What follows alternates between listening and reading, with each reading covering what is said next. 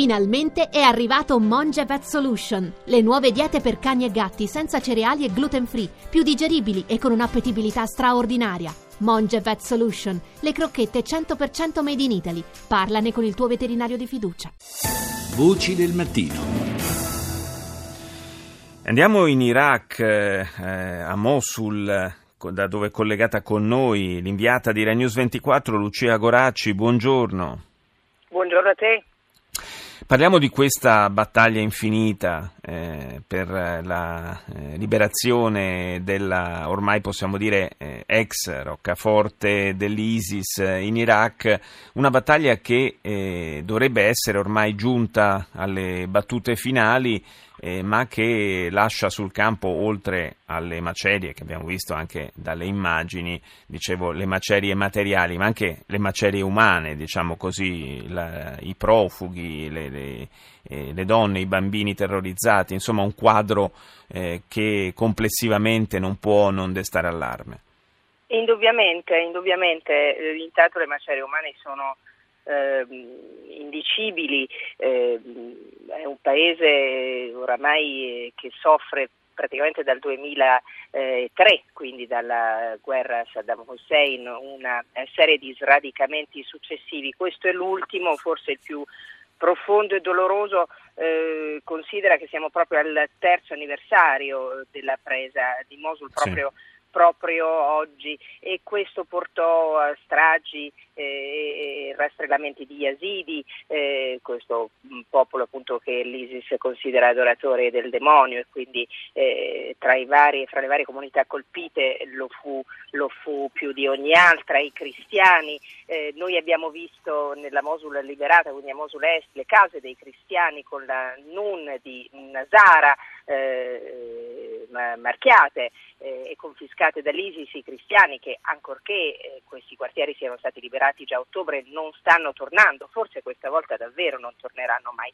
Eh, e poi ci sono evidentemente adesso le nuove emergenze, cioè la popolazione ancora intrappolata dentro i quartieri non ancora liberati e questo è veramente un, un grosso dilemma, devo dirti, perché da quando sono tornata, questa è la terza volta che torno sull'offensiva per liberare Mosul, non ho visto, e ti parlo da sabato scorso, sì. eh, grandi masse di profughi uscire dai quartieri eh, dell'ultima ridotta del califfato. Eh, si parla, le agenzie umanitarie parlano, il governo di Baghdad parla di ancora 50.000 persone intrappolate dentro, considera che sono davvero adesso poche centinaia di metri quadrati.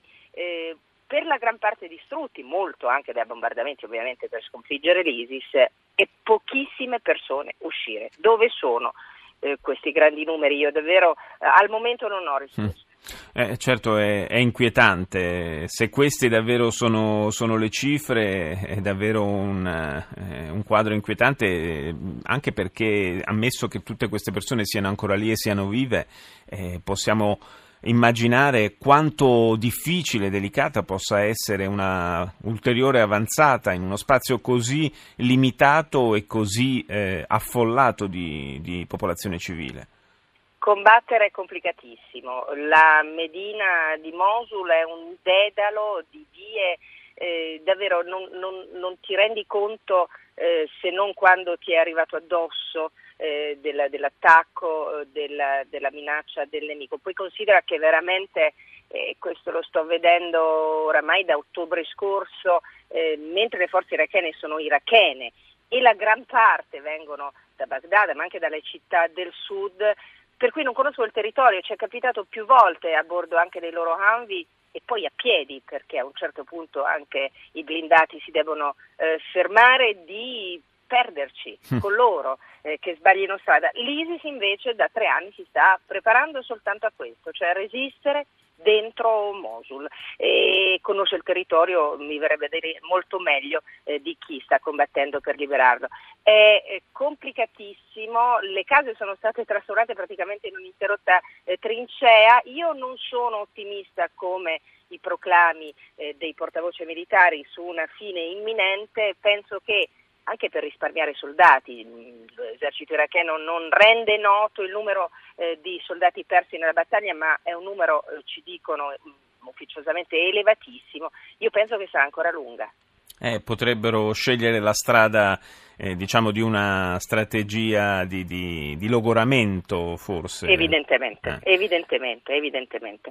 Eh, tra l'altro devo dire eh, neanche i combattenti dell'ISIS uccisi, sai bene che eh, una volta che eh, i fighter vengono uccisi vengono anche lasciati, insomma, nessuno si cura di seppellirli ne abbiamo incontrati davvero pochi in questi giorni dentro, il che fa pensare eh, ad una loro eh, ripiegamento, eh, chiusura dentro l'ultima parte della città vecchia e resistenza a oltranza. Eh, quello che abbiamo visto per ora è eh, che i foreign fighters dovrebbero essere predominanti. Abbiamo visto eh, tra i loro corpi, perché noi mm. evidentemente li incontriamo solo quando sono eh, già cadaveri, eh, molti africani, eh, insomma eh, chi ha potuto è scappato confondendosi tra i eh, fuggiaschi, tra i civili e magari costituendo una nuova minaccia. Tre notti fa cellule dormienti hanno attaccato e tenuto in scacco le forze irachene per 24 ore in due quartieri liberati, Tanakh e Yarmouk,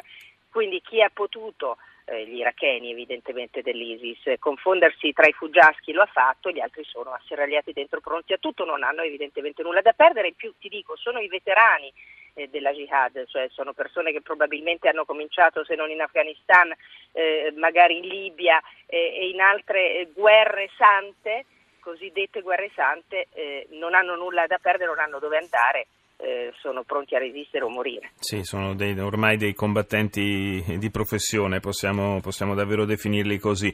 Io ringrazio Lucia Goracci, inviata di Rai News 24, per essere stata in collegamento con noi da Mosul. Grazie. Grazie a te.